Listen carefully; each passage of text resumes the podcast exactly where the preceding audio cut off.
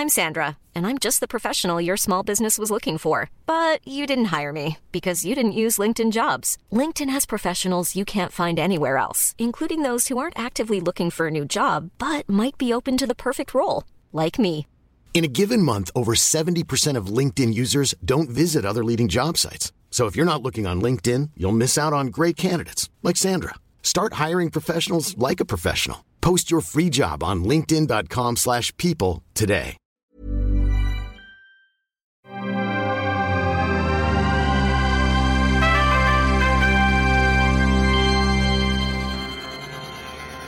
Salut à tous, bienvenue dans un ciné un peu spécial, un nouveau rendez-vous pour ceux qui aiment le cinéma ou qui sont friands de science, ou les deux d'ailleurs. hein.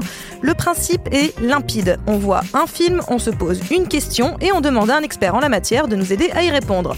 Et aujourd'hui, on débute avec un petit bonhomme que vous devez sûrement bien connaître.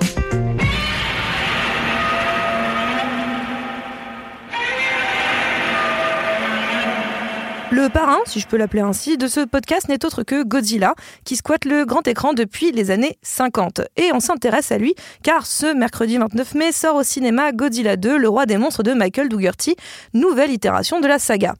Alors la question, elle est très simple. Godzilla a-t-il pu ou pourrait-il exister dans la vraie vie? Après tout, avec Tchernobyl, Fukushima et autres Fessenheim en Alsace, tout est possible, non? Mais avant toute chose, petit rappel des faits.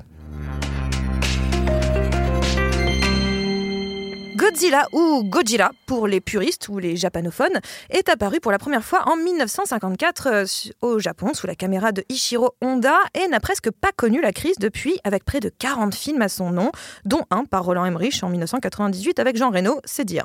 Symbole de la peur du nucléaire post-seconde guerre mondiale après les bombardements d'Hiroshima et Nagasaki, il véhicule avec lui un message écologique, tel une créature venue d'un âge ancien qui mettrait en garde, voire punirait l'homme pour ses débordements, somme toute nombreux.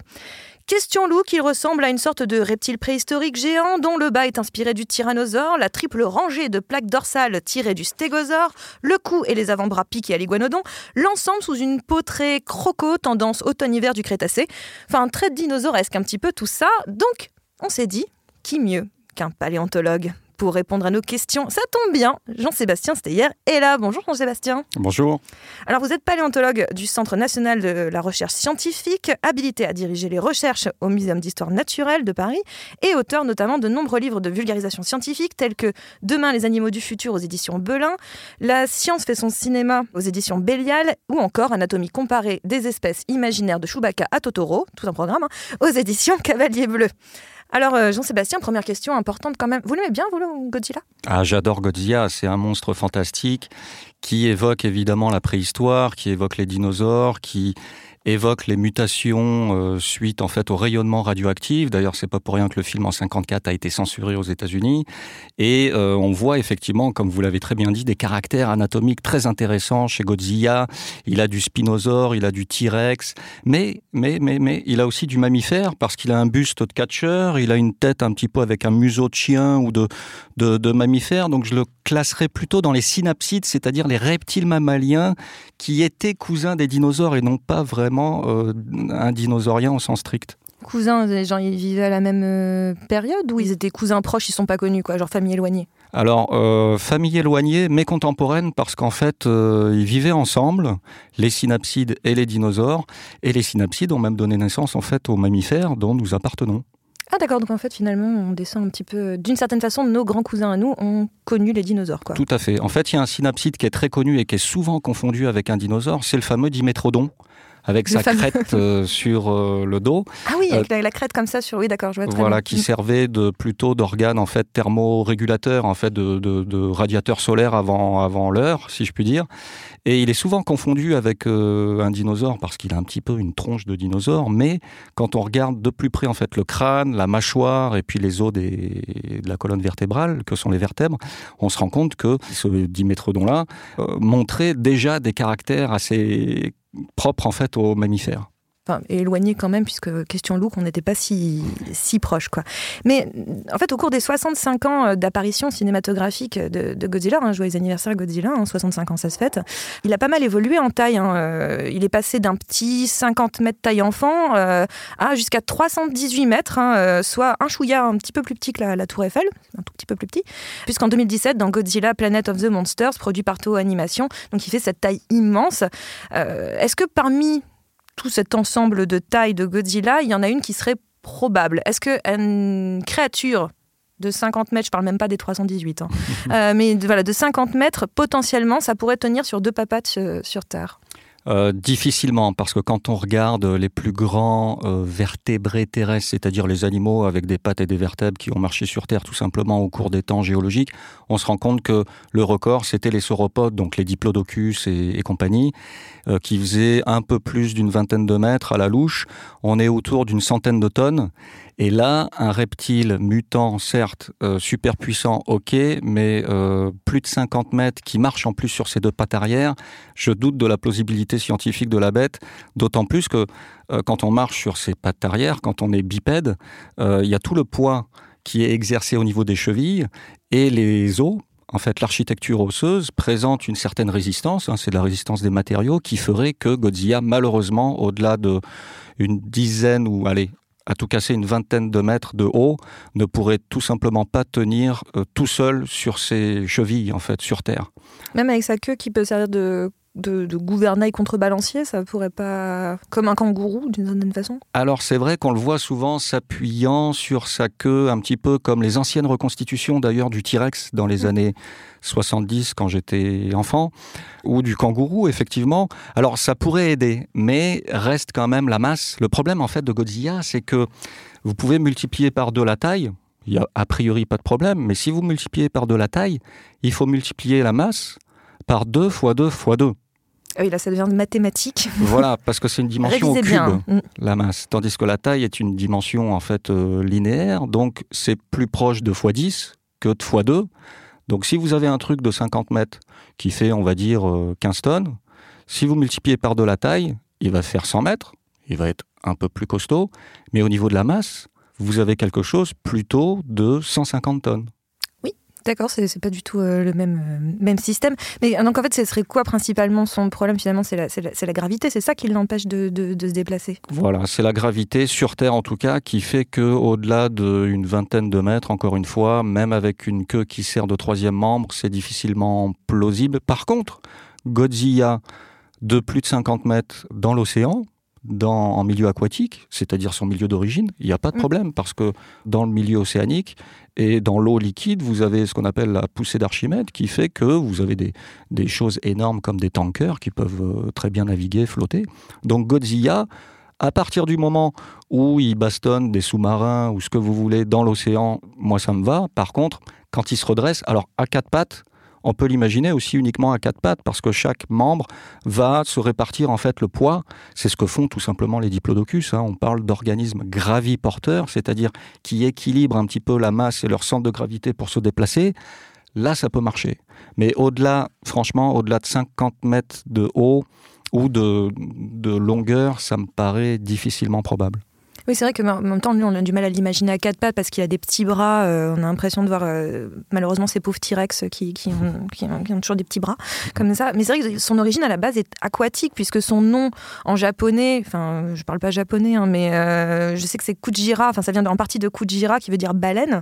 Donc c'est vrai qu'on est quand même sur une idée que ce monstre, sympathique soit-il, hein, est quand même à la base aquatique. Donc là, il pourrait clairement exister. Est-ce qu'il y a pu y avoir dans le passé, dans, dans des temps préhistoriques, potentiellement, un animal de cette taille-là dans l'eau? Est-ce que c'est quelque chose qui, est possible? On n'a peut-être pas trouvé les os, mais est-ce que c'est quelque chose qui est possible, qui aurait pu exister? Ah oui, c'est tout à fait possible et même réel. Même aujourd'hui, regardez le, grand rorcal bleu qui détient le record en fait de longueur, 33 mètres. il est plus lourd que le diplodocus. Et en fait, l'eau permet, encore une fois, de euh, répartir ou de lisser en fait euh, la gravité grâce à la poussée d'Archimède. Et puis, dans les océans au Jurassique, vous aviez des reptiles marins euh, qui évoluaient donc dans ces mers et ces océans de l'époque, qui faisaient jusqu'à 18-20 mètres de long. Donc effectivement, en fait, on se rend compte que grâce à cette poussée d'Archimède, la sélection naturelle a retenu plus d'organismes géants que sur Terre, en fait. Oui, donc c'est pour ça qu'on n'est pas prêt de le voir débarquer, mais euh, techniquement, un sous-marin pourrait faire un jour une rencontre un peu étrange. Euh, on peut imaginer, parce qu'on ne sait pas ce qui se cache au fin fond des océans, de toute façon. Euh, on, cherche encore, il y a plein de mythes, etc. D'ailleurs, je, crois qu'il y a une exposition sur les océans qui a lieu, ou va avoir lieu d'ailleurs au, au, Muséum d'histoire naturelle, si je ne dis pas de bêtises, et qui parle aussi de ces monstres géants. Aussi, Godzilla, il a qu'une. Comment dire Il véhicule avec lui toute une mythologie, toute une idée que la radioactivité peut permettre cette création de d'être géant en fait. Parce que voilà, on s'imagine potentiellement Tchernobyl ou même Fukushima récemment. Enfin récemment, ça commence à dater maintenant. Mais euh, est-ce que euh, est-ce que clairement la radioactivité peut faire des mutations telles qu'un, petit iguane ou quelque chose comme ça?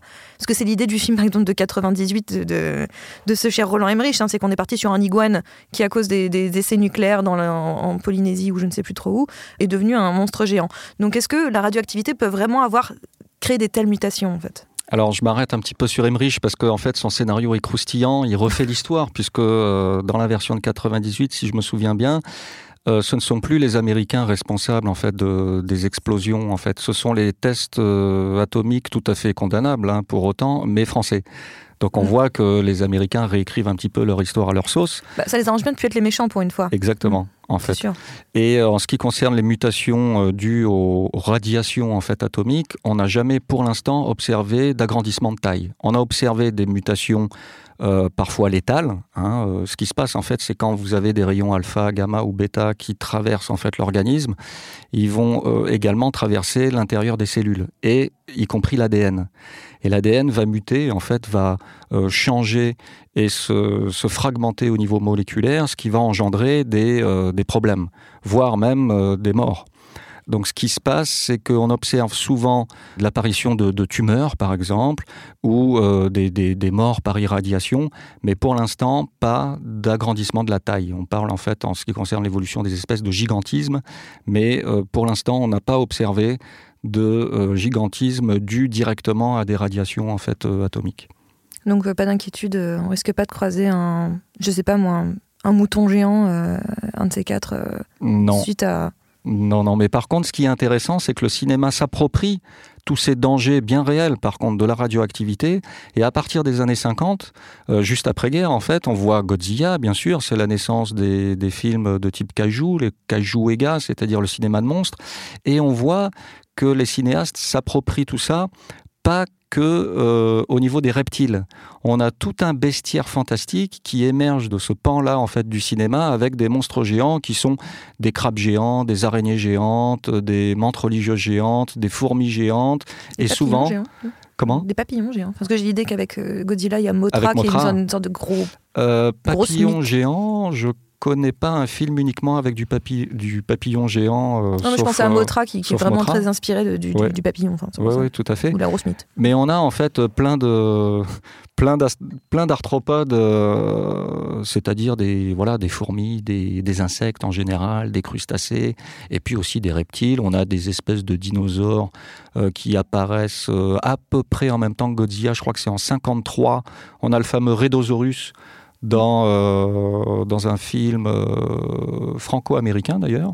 Alors là, le monstre, il est euh, réveillé des glaces, il est décongelé entre guillemets. Ah oui, vrai, aussi, voilà, à cause de la bombe. Donc on retrouve en fait les mêmes ficelles scénaristiques de l'impact de la radioactivité, de la, de la bombe, de la catastrophe en fait et des terreurs qui ont eu lieu pendant la Seconde Guerre mondiale qui sont réelles bien sûr, mais on voit que les cinéastes s'approprient bien sûr euh, cette, euh, cette menace-là et en font des films de monstres euh, plus ou moins plausibles en termes, en termes de science, mais plus ou moins aussi fantastiques en termes de, de scénario et d'imaginaire. En tout cas, c'est chouette, c'est-à-dire qu'avec le réchauffement climatique, bientôt on aura des, des, monstres qui vont être décongelés de la calotte glaciaire et, euh, et, ils vont réapparaître avec des mammouths géants ou que sais-je.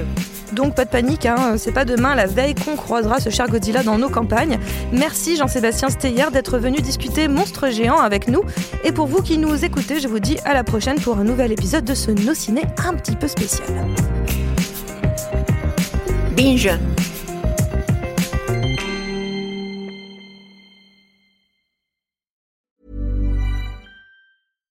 Mom deserves the best, and there's no better place to shop for Mother's Day than Whole Foods Market. They're your destination for unbeatable savings, from premium gifts to show-stopping flowers and irresistible desserts. Start by saving 33% with Prime on all body care and candles. Then get a 15-stem bunch of tulips for just $9.99 each with Prime. Round out Mom's menu with festive rosé, irresistible berry chantilly cake, and more special treats. Come celebrate Mother's Day at Whole Foods Market.